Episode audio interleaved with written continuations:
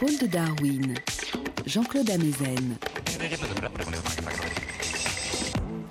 Bonjour à tous.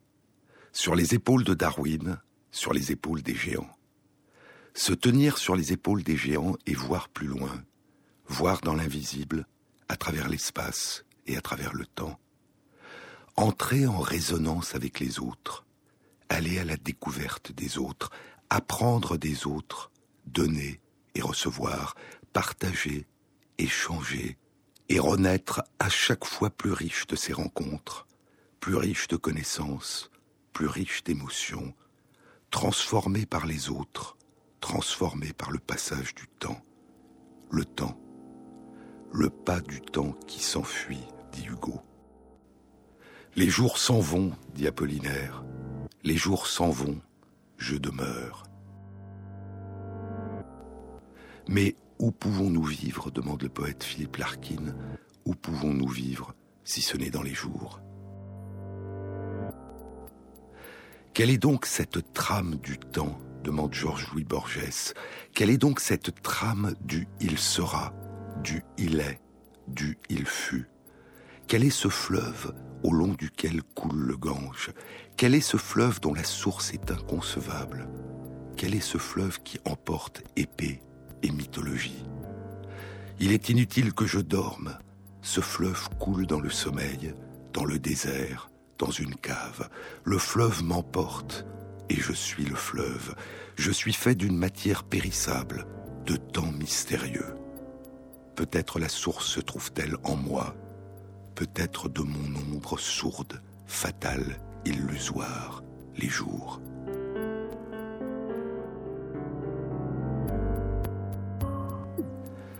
Et Borges le redit dans une nouvelle réfutation du temps. Le temps est la substance dont je suis fait. Le temps est un fleuve qui m'emporte, mais je suis le fleuve. C'est un tigre qui me dévore, mais je suis le tigre. C'est un feu qui me consume, mais je suis le feu.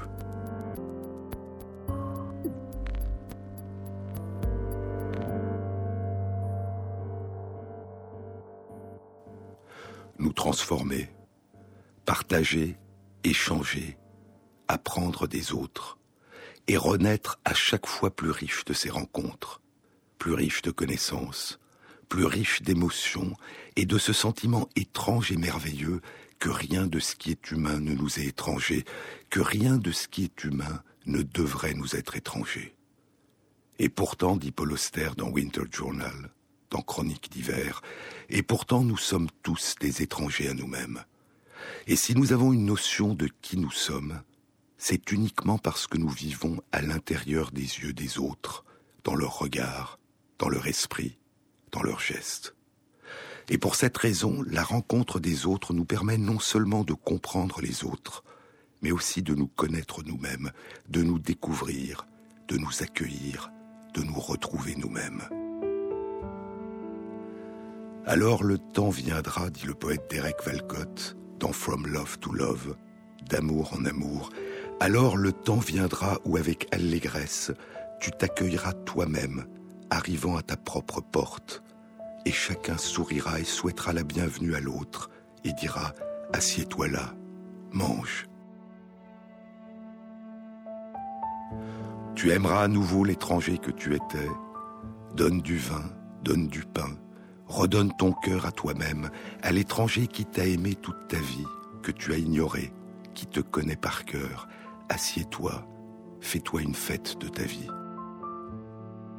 D'amour en amour, de l'amour reçu des autres et de l'amour donné aux autres à l'amour de soi. Donner et recevoir. Donner ce que nous avons reçu à ceux qui nous ont rien donné encore, à ceux qui ne nous donnent rien. Donner non seulement de la tendresse, de l'affection, du réconfort, mais aussi tout ce que nous avons appris des autres. Dans notre langue, nous utilisons des dizaines de milliers de mots. Mais combien en avons-nous inventé? Combien de mots nouveaux inventerons-nous durant toute notre existence? Nous parlons la langue de ceux qui nous entourent et qui nous ont précédés. Nous nous tenons sur les épaules des géants. Nous naissons sur les épaules des géants. Ces géants qui traversent le temps sont formés de la succession des innombrables personnes qui ont tissé, tissent encore et tisseront demain la richesse et la diversité de nos cultures, qui sont nées, ont vécu et ont disparu.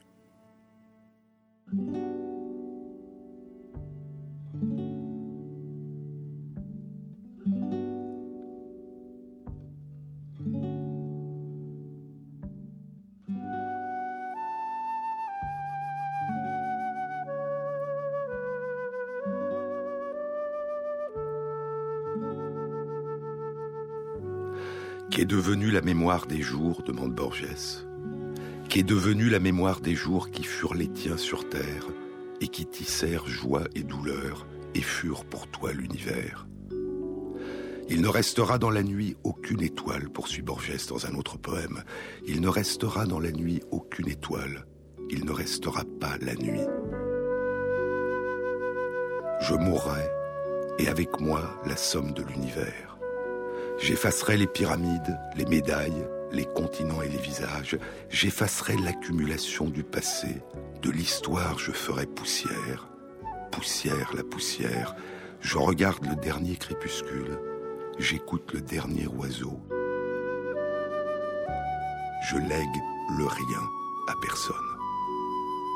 Et dans un autre poème encore, Je veux savoir, dit Borges, je veux savoir à qui est mon passé de tous ceux que je fus.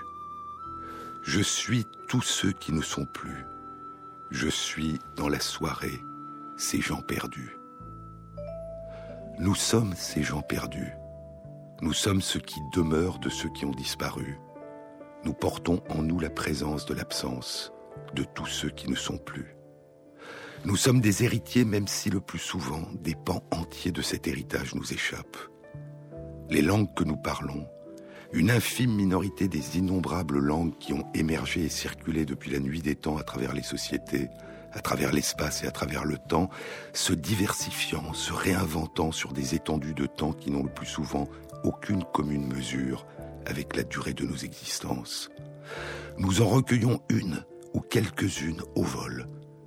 Nous nous les approprions durant les premiers mois qui suivent notre naissance et probablement dès avant notre naissance. Puis nous oublions que nous les avons héritées, qu'elles nous ont été enseignées, que nous ne saurions parler aucune langue si celles et ceux qui nous ont accueillis ne nous avaient pas parlé. Et l'émergence des langues se produit sur des étendues de temps qui n'ont le plus souvent rien de commun avec la durée de nos existences. Nous n'inventons pas la langue que nous parlons, mais elle ne cesse de se métamorphoser. De nouveaux mots entrent de notre vivant dans les dictionnaires. Les langues ne cessent d'évoluer. La langue et l'écriture, dit Daniel Heller Roazen dans un très beau livre, Écolali, essai sur l'oubli des langues, la langue et l'écriture traversent le temps sans pour autant demeurer les mêmes. Elles ne persistent que comme une autre. Le poète latin Horace comparait les mots d'une langue aux feuilles des arbres qui poussent puis tombent des arbres. La caractéristique essentielle du langage humain, dit Dante, et sa capacité à muter dans le temps, sa variabilité à travers les siècles, et c'est cette variabilité qui est à l'origine de la pluralité des langues humaines. Comme une préfiguration, dans un tout autre domaine, de ce que sera la vision de Darwin sur l'évolution du vivant, le poète propose que la variabilité est à l'origine de la diversification. Une langue, ajoute Dante, une langue ne peut en aucune façon demeurer la même. Et 250 ans plus tard, Montaigne écrira dans ses essais Le langage s'écoule tous les jours de nos mains, et depuis que je vis, il s'est altéré de moitié.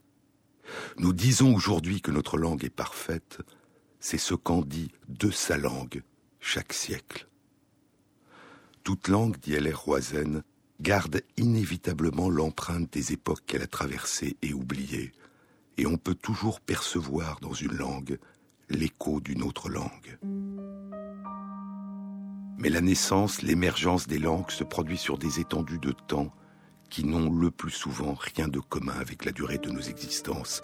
Seule la mort des langues, leur disparition, peut survenir et survient actuellement en grand nombre à l'échelle de nos vies. Quand le nombre de personnes qui sont les gardiennes d'une culture, d'une langue se réduit, quand les enfants cessent de parler la langue de leurs parents et en adoptent une autre. Combien de langues s'éteignent et disparaissent aujourd'hui? On estime qu'une langue meurt tous les 15 jours. Et ce qui manque, dit L.R. Roisen, ce qui manque quand on dit qu'une langue a disparu, ce ne sont pas les mots, ce sont ceux qui la parlaient. Alors les langues orales s'éteignent. Et durant très longtemps ne demeuraient que les écrits qui les ont transcrits aussi longtemps que dure leur support matériel, la pierre, l'argile, le papyrus, le parchemin, le papier. Et depuis la fin du XIXe siècle, les supports matériels qui permettent d'enregistrer la voix humaine.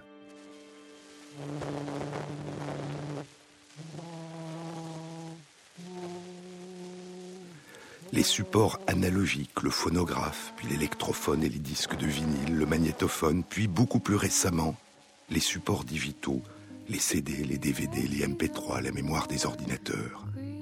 Et les vestiges des langues orales peuvent désormais traverser le temps, comme la musique et les chants.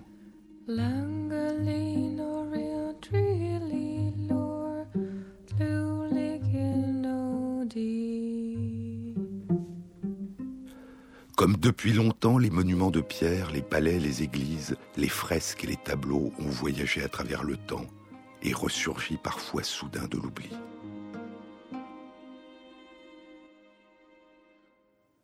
Dans son beau livre dont je vous avais parlé il y a plus de deux ans, La déviation, comment le monde est devenu moderne, et qui a été traduit cette année en français sous le titre Quattrocento, Stephen Greenblatt, qui enseigne les humanités à l'université Harvard, évoque l'éblouissement tragique qu'a causé au début du XVIIIe siècle le ressurgissement à la lumière des villas et des habitants de Pompéi et d'Herculanum, enfouis durant 1700 ans sous la cendre et la lave du Vésuve depuis la terrible éruption du 24 août de l'an 79 de notre ère.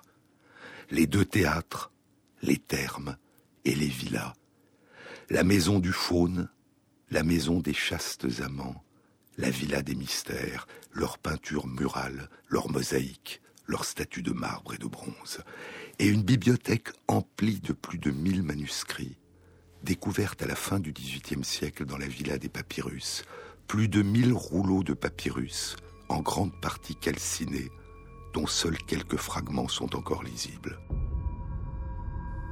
Un siècle et demi après le ressurgissement de ces vestiges, à la fin du XIXe siècle, en 1879, les fresques de la grotte d'Altamira sont découvertes à Santilla del Mar, au nord de l'Espagne.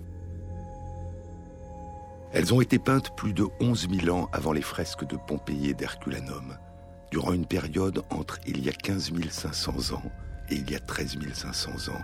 16 bisons polychromes, d'un réalisme saisissant, aux couleurs éclatantes, rouge, noir, jaune et brun. La grande biche, le cheval ocre et les sangliers. Borges a consacré un poème au bison de la grotte d'Altamira. Le poème s'intitule Avènement. C'est moi, dit Borges, c'est moi qui fus dans la tribu à l'aube, étendu dans mon coin de la caverne, je luttais pour plonger dans les obscures eaux du sommeil. Des spectres d'animaux blessés par la flèche et sa pointe d'os mêlaient l'horreur aux ténèbres. Une chose, L'exécution peut-être d'un serment, l'amour peut-être, une pierre magique m'avait été donnée. Je l'ai perdue. Dévastée par les siècles, la mémoire garde seule cette nuit et son matin. J'étais désir et peur.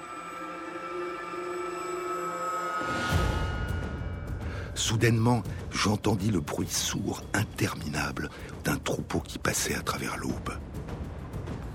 Mon arc de chêne, mes flèches aiguës, je les laissais pour courir à la brèche ouverte tout au fond de la caverne. Et je les vis alors, braises rougeâtres, cornes cruelles, échines montueuses, laine obscure comme les yeux qui me guettaient. Ils étaient des milliers. Ce sont les bisons, ai-je dit. Le mot n'avait pas jusque-là franchi mes lèvres, mais je sentis que tel était leur nom. C'était comme de n'avoir jamais vu, comme d'avoir été aveugle et mort, avant de voir les bisons de l'aurore.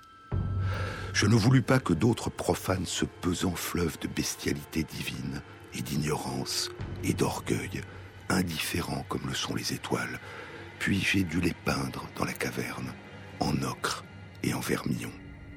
Ils furent alors les dieux du sacrifice et des prières. Je n'ai pas dit le nom d'Altamira. Nombreuses furent mes formes et mes morts. Par-delà le temps, ces bisons de l'aurore sont venus à notre rencontre, et avec eux, ceux de nos ancêtres qui les ont découverts et peints sur les parois de leurs grottes, ceux qui nous ont il y a longtemps légué une partie de leur émerveillement, une partie de la mémoire des jours qui tissèrent leur joie et leur douleur, leurs espoirs et leurs craintes, ces jours qui furent pour eux tout ce qu'on peut en une vie connaître de l'univers. Sur les épaules de Darwin, Jean-Claude Amezen, sur France Inter.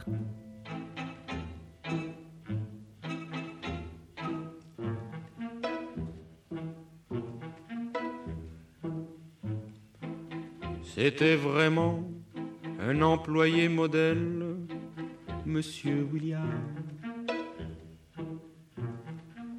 Toujours exact et toujours plein de zèle, Monsieur William. Il arriva jusqu'à la quarantaine sans Freuden, sans le moindre petit drame. Mais un beau soir du mois d'août, il faisait si bon, il faisait si doux que Monsieur William s'en alla flâner droit devant lui au hasard, et voilà.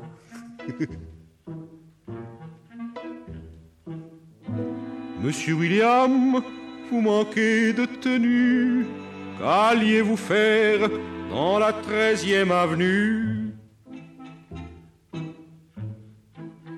Il rencontra une fille bien jeunette, Monsieur William. Il lui paya un bouquet de violettes, Monsieur William. Il l'entraîna à l'hôtel de la pègre, mais un nègre a voulu prendre la femme. Monsieur William, hors de lui, lui a donné des coups de parapluie. Oui, mais le nègre dans le noir lui a coupé le cou en deux coups de rasoir.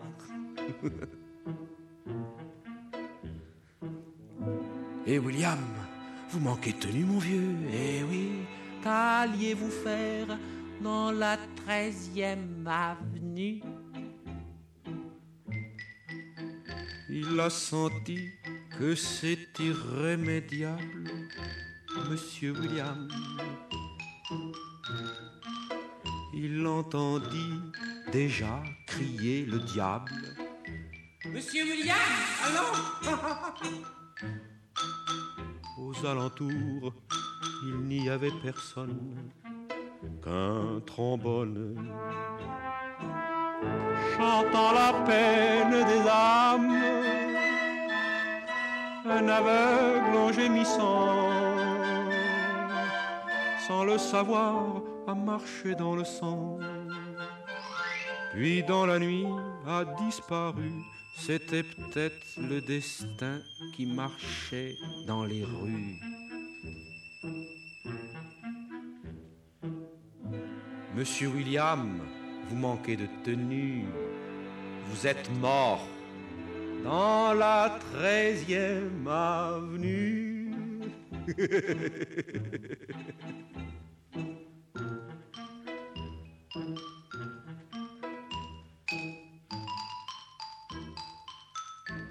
Jean-Claude Amezen.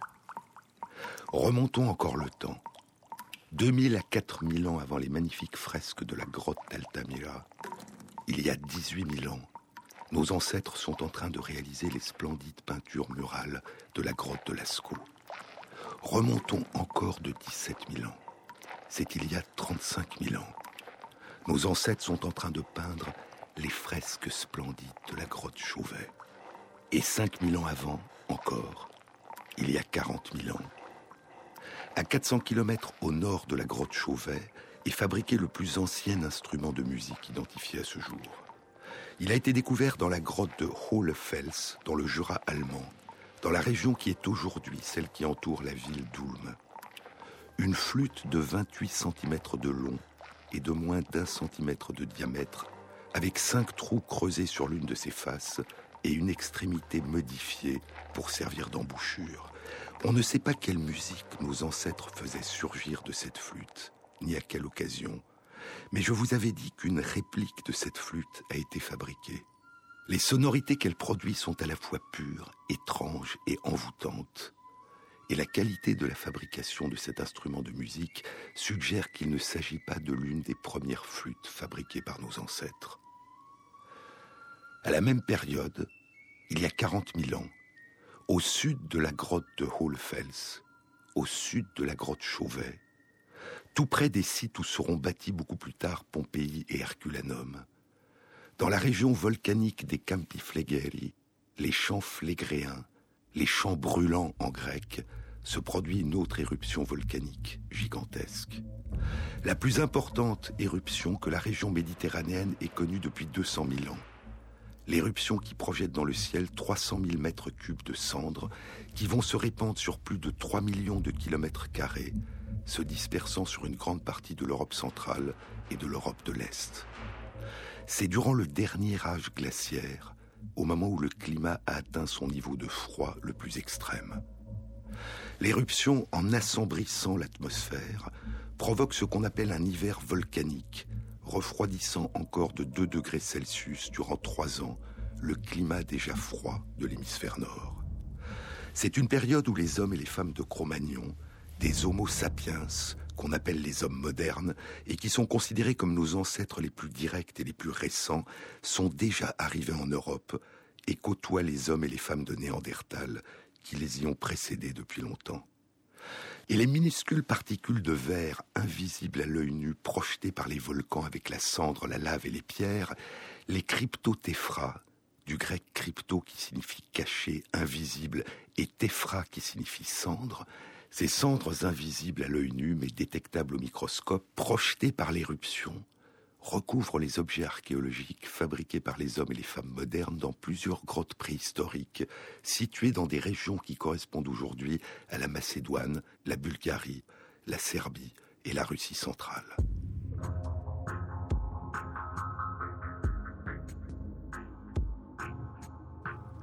Tant de mondes disparus qui nous ont donné naissance, et dont nous retrouvons des vestiges épars à travers l'espace et à travers le temps.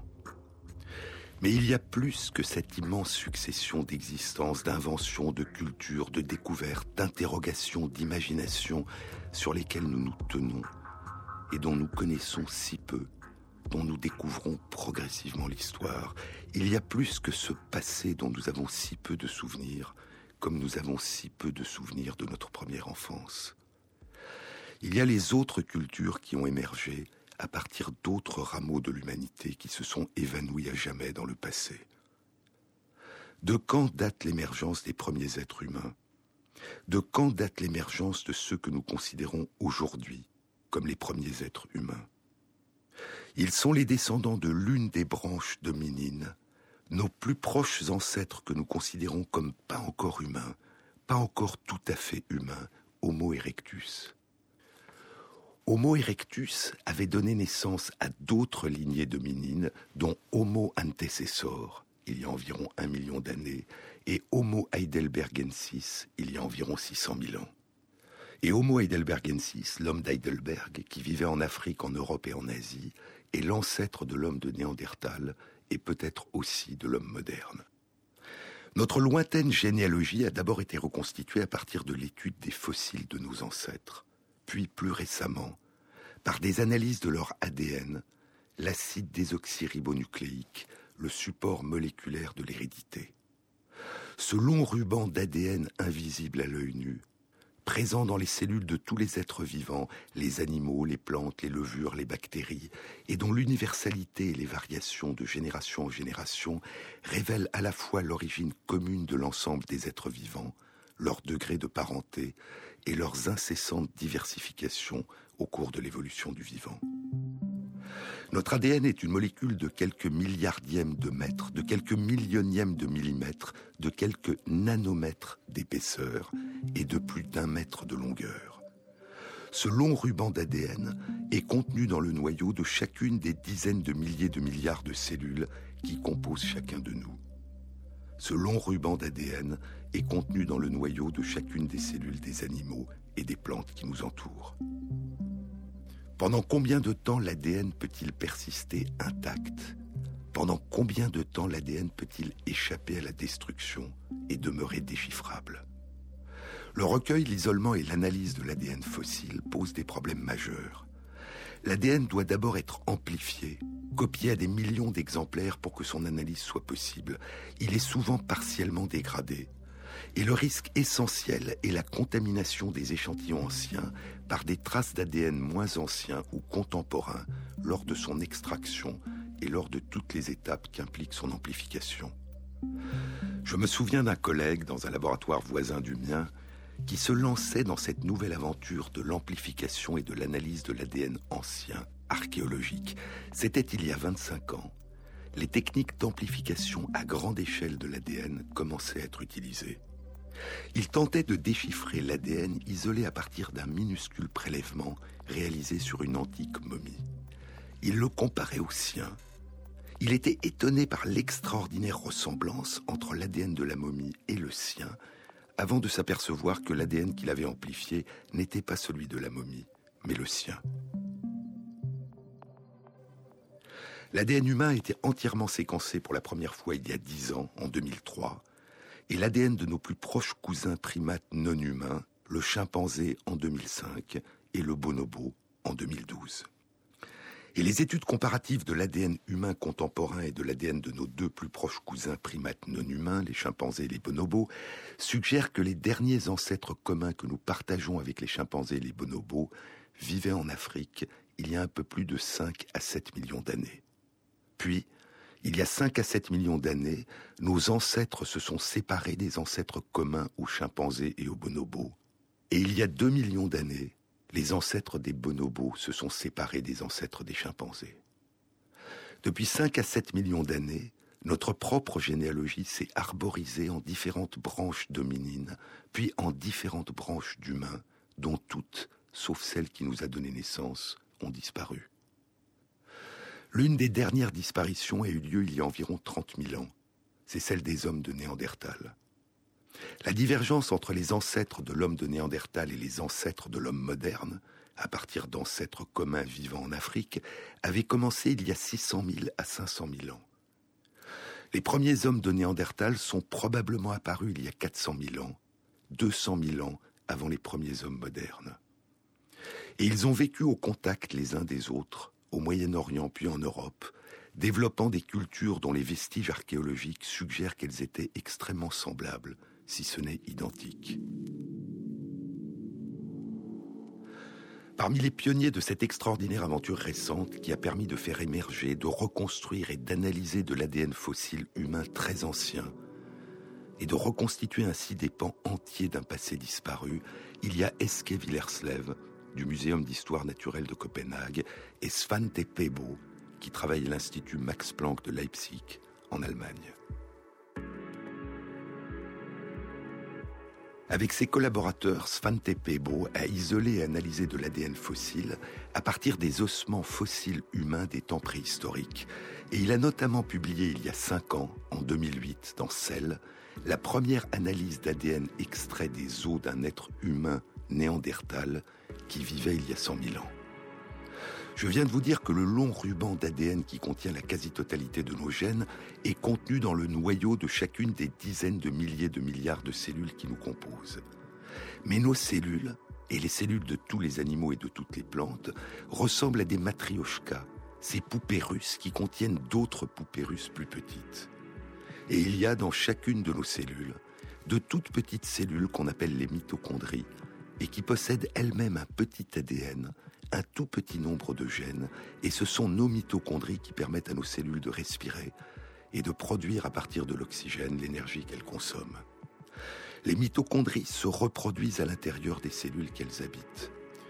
Et contrairement au long ruban d'ADN contenu dans le noyau de nos cellules, dont une moitié au hasard est transmise à l'enfant par l'ovule de la mère et une moitié au hasard par le spermatozoïde du père, les mitochondries et leur petit ADN sont toutes transmises à l'enfant par l'ovule. Les mitochondries se transmettent par la mère et au long des générations, elles retracent la généalogie maternelle. L'ADN extrait des os de l'homme de Néandertal publié en 2008 par l'équipe de Svante Pebo était de l'ADN des mitochondries, beaucoup plus petit, plus résistant et plus facile à analyser que l'ADN du noyau. Et l'analyse de l'ADN des mitochondries de l'homme de Néandertal et sa comparaison à l'ADN des mitochondries d'êtres humains contemporains suggérait qu'il n'y avait pas dans la population humaine actuelle de descendants de croisement entre les femmes et les hommes de Néandertal et nos derniers ancêtres modernes. Tout du moins, ces résultats indiquaient qu'il n'y avait pas dans la population humaine actuelle de descendants de femmes de Néandertal, les mitochondries étant essentiellement transmises par les mères. Deux ans plus tard, en 2010, la séquence d'une grande partie de l'ADN du noyau des cellules des os d'une femme de Néandertal qui avait vécu il y a environ 40 000 ans était publiée dans Science par l'équipe de Svante Pebo. Les résultats ont révélé que nous partageons plus de 99,8% de la séquence de notre ADN avec la séquence de l'ADN de l'homme de Néandertal. Mais il existe de petites différences, des mutations ponctuelles dans de nombreux gènes. Et cette étude a causé une grande surprise en révélant la présence dans l'ADN d'une très grande partie de la population humaine actuelle de 1 à 4% de séquences d'ADN dont l'origine est caractéristique de l'ADN des Néandertaliens. Ainsi, les hommes et les femmes de Néandertal ne sont pas seulement nos cousins, mais aussi pour partie nos ancêtres. Et à mesure que se développent ces recherches, le regard que nous portons sur nos ancêtres, sur notre généalogie, ne cesse de se modifier. Argile du passé, dit Borges, argile du passé que l'aujourd'hui sculpte à son gré, et n'a jamais fini de sculpter. Rien de plus mouvant, écrit Pascal Quignard, rien de plus mouvant que le passé. Le présent ne cesse de réordonner ce qui Thank you.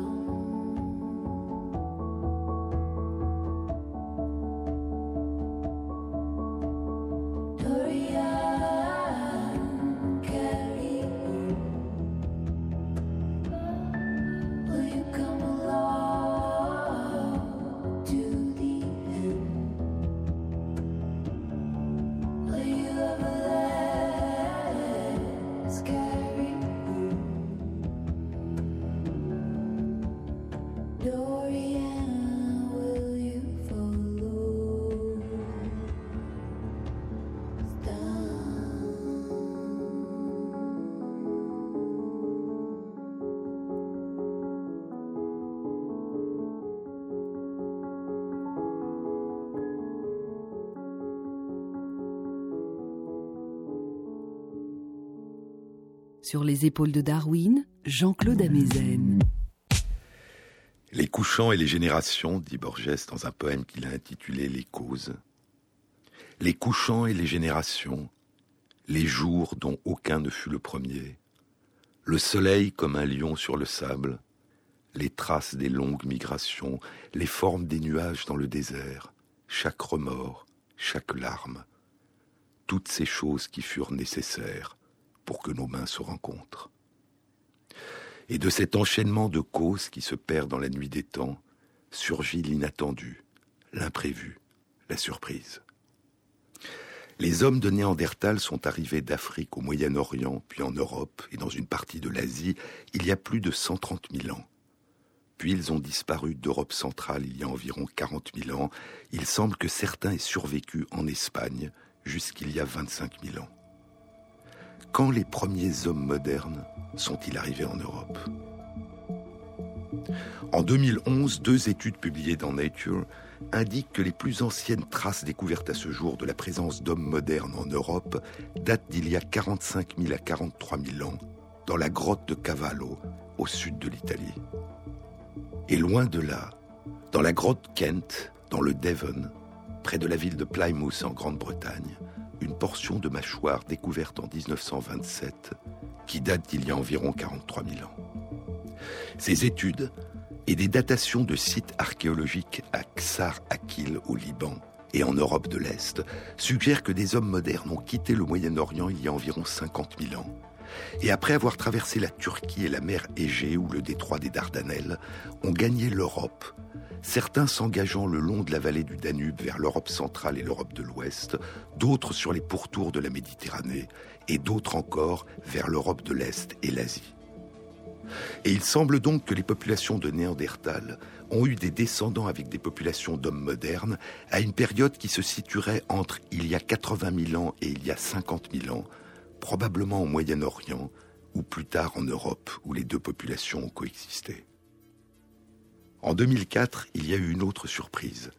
La publication de la découverte d'Homo floresiensis, l'homme de Flores, de très petite taille, qui a vécu jusqu'il y a au moins 17 000 ans sur l'île de Flores, en Indonésie, et peut-être ailleurs, mais aucune donnée concernant son ADN, et donc son degré de parenté avec l'homme de Néandertal et l'homme moderne ne sont pour l'instant connus.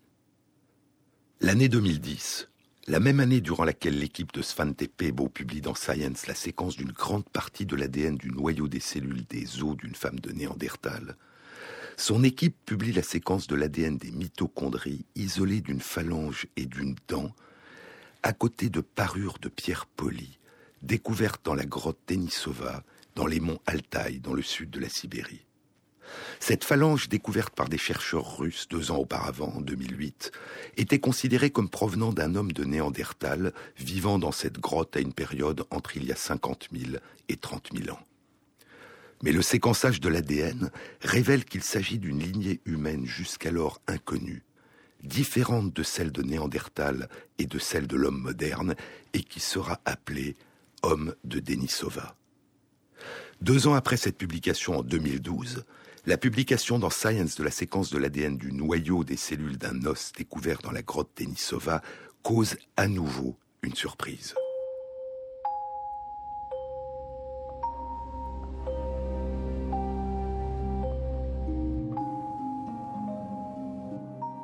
L'étude suggère que les femmes et les hommes de Denisova sont plus proches des femmes et des hommes de Néandertal que des derniers ancêtres des femmes et des hommes modernes.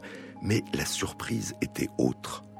Elle était liée au fait que l'étude révélait la présence d'environ 5% de séquences d'ADN de l'homme de Denisova dans l'ADN d'une partie de la population originaire du sud-est asiatique. Et il semble donc qu'avant leur extinction, des populations de Denisova ont eu des descendants avec des populations d'hommes modernes qui vivaient en Asie. Ces études récentes remontent le temps et réordonnent notre passé jusqu'à une période d'il y a environ 100 000 ans. Mais avant encore, que savons-nous de nos ancêtres?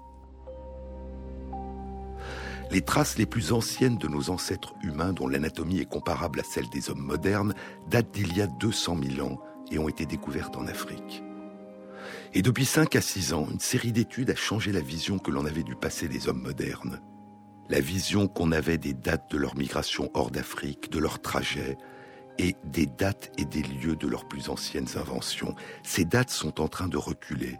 Les migrations et les inventions de nos ancêtres directs semblent plus anciennes et plus disséminées à travers le monde qu'on ne le pensait. En 2011, une étude publiée dans Science suggère que la première migration des hommes modernes hors d'Afrique, dont nous ayons une trace, a eu lieu il y a 125 000 ans.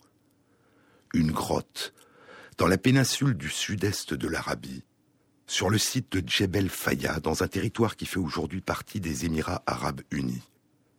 Les outils découverts dans cette grotte ressemblent à ceux qui étaient fabriqués par les premiers hommes modernes en Afrique de l'Est, des haches de pierre et de fines lames de pierre qui semblent être des pointes de lance. Les migrants partis d'Afrique ont traversé la mer Rouge, puis 2000 kilomètres de désert. Mais à cette époque, il y a 125 000 ans, correspondait la fin d'un âge glaciaire. Le niveau d'eau dans la mer Rouge était probablement assez bas pour que la mer soit traversée à pied, et ce qui est aujourd'hui un désert aride était une savane.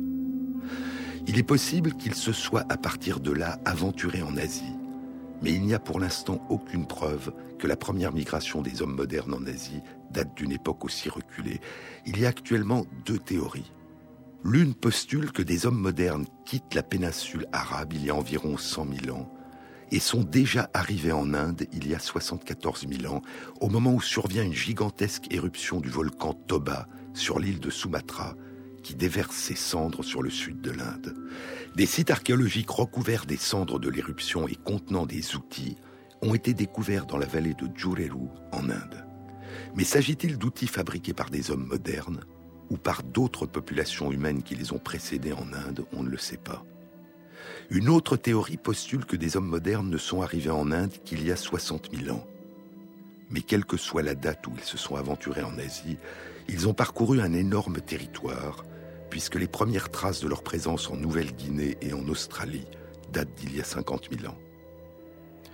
La migration sur le continent américain a été la plus tardive.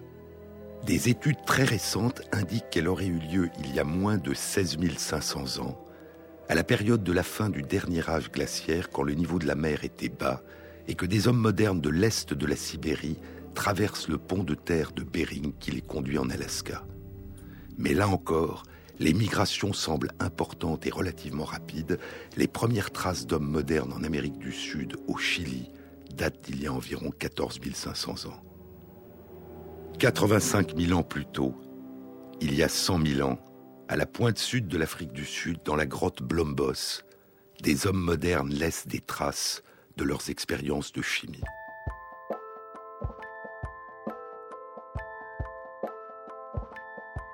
J'ai des nouvelles que j'ai l'air malin.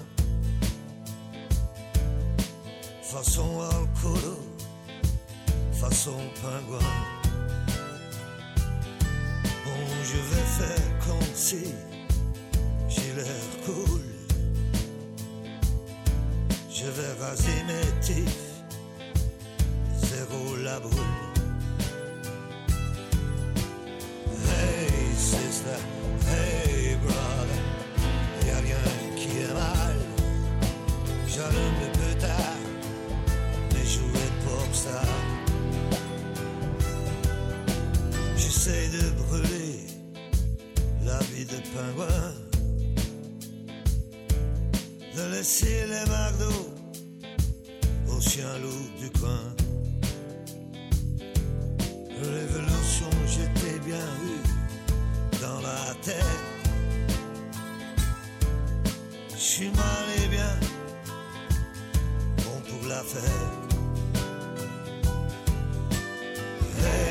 Hey, sister, hey, brother qui est mal. J'allume peu tard, mais je vais être popstar.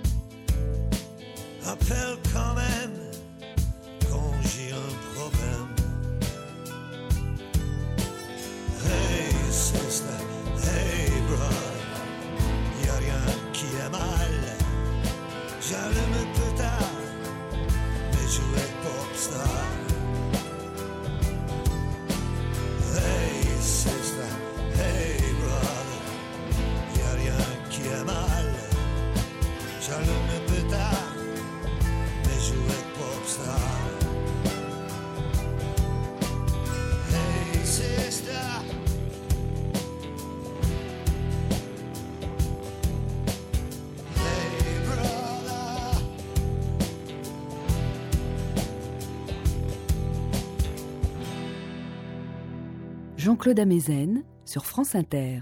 Christopher Henschelwood est aujourd'hui professeur dans le département d'archéologie de l'université Bergen en Norvège. Il est né en Afrique du Sud et depuis un peu plus de 20 ans, il dirige les fouilles de la grotte Blombos. En 2002, il découvre dans une couche de la grotte qui date d'il y a environ 73 000 ans, plus de 400 fines pointes de pierre taillées bifaces, dont certaines semblent avoir été utilisées comme pointes de lance et dont la technique de taille était jusque-là considérée comme ayant été inventée au Moyen-Orient et en Europe il y a moins de 40 000 ans. Dans la grotte Blombos, datant aussi d'il y a 73 000 ans, il y a plus de 60 coquilles de Nassarius crocianus, un petit gastéropode, et ces coquilles ont été percées de façon à pouvoir être enfilées pour former des colliers. Ces parures étaient jusque-là considérées comme ayant été inventées il y a 40 000 ans. Mais la réalisation peut-être la plus surprenante et la plus mystérieuse des hommes de la grotte Blombos, qui date aussi d'il y a 73 000 ans, consiste en deux morceaux d'ocre rouge, gravés de traits entrecroisés, dont la signification est inconnue, mais dont on considère qu'elle traduit l'expression d'une pensée symbolique. Neuf ans plus tard, en 2011, Christopher Henschelwood publie dans Science une autre découverte.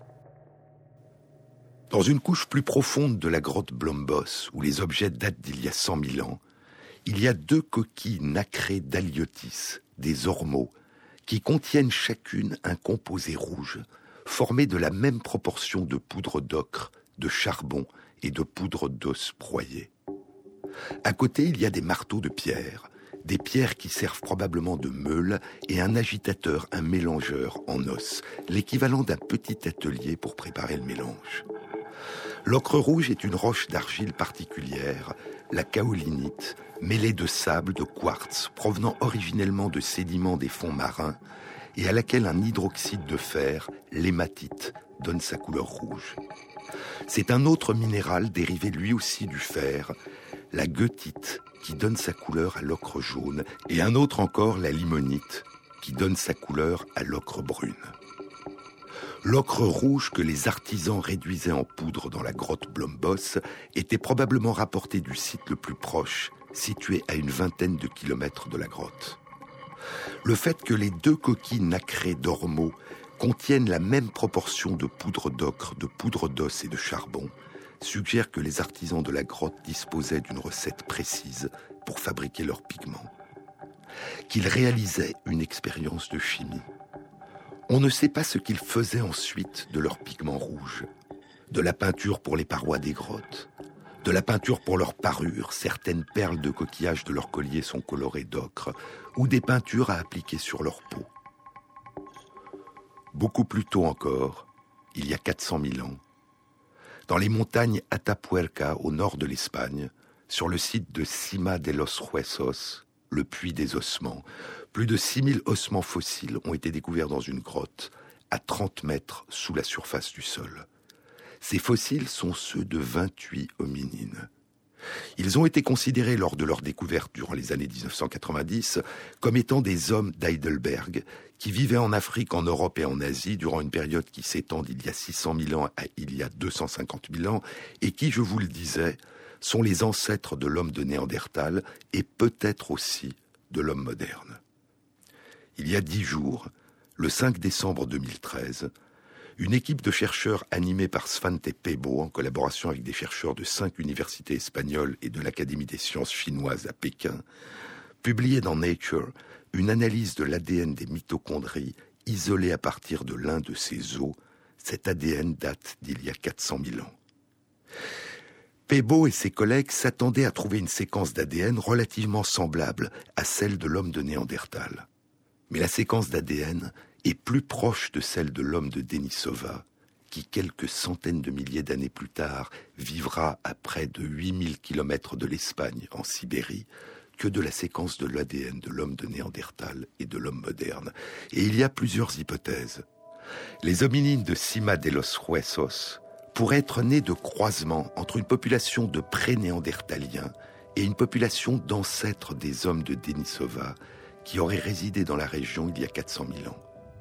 Une autre possibilité serait que les hominines de Cima de los Huesos fassent partie des ancêtres communs aux hommes de Denisova, aux hommes de Néandertal et aux hommes modernes. Les hommes de Denisova auraient conservé ces mitochondries transmises de mère en mère depuis leurs lointains ancêtres, et chez les hommes de Néandertal et les hommes modernes, elles auraient été perdues et remplacées par d'autres mitochondries. Mais il faudra attendre si elle s'avère possible, et Svante Pebo dit que cela devrait être possible, il faudra attendre une séquence du long ruban d'ADN du noyau, transmis pour moitié par le père et pour moitié par la mère, pour en savoir plus sur la place qu'occupent les hominines de Cima de los Huersos dans notre arbre généalogique. Et dans ce domaine, comme dans la plupart de ceux qui concernent notre passé le plus lointain, on ne sait jamais, on ne sait jamais de quoi hier sera fait.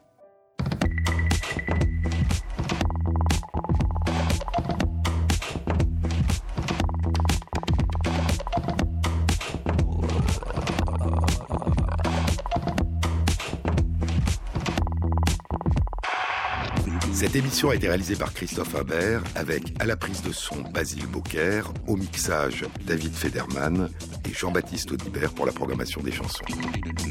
Et merci à Christophe Magère qui intègre sur la page de l'émission sur le site franceinter.fr les références aux articles scientifiques et aux livres dont je vous ai parlé. Bon week-end à tous, à samedi prochain.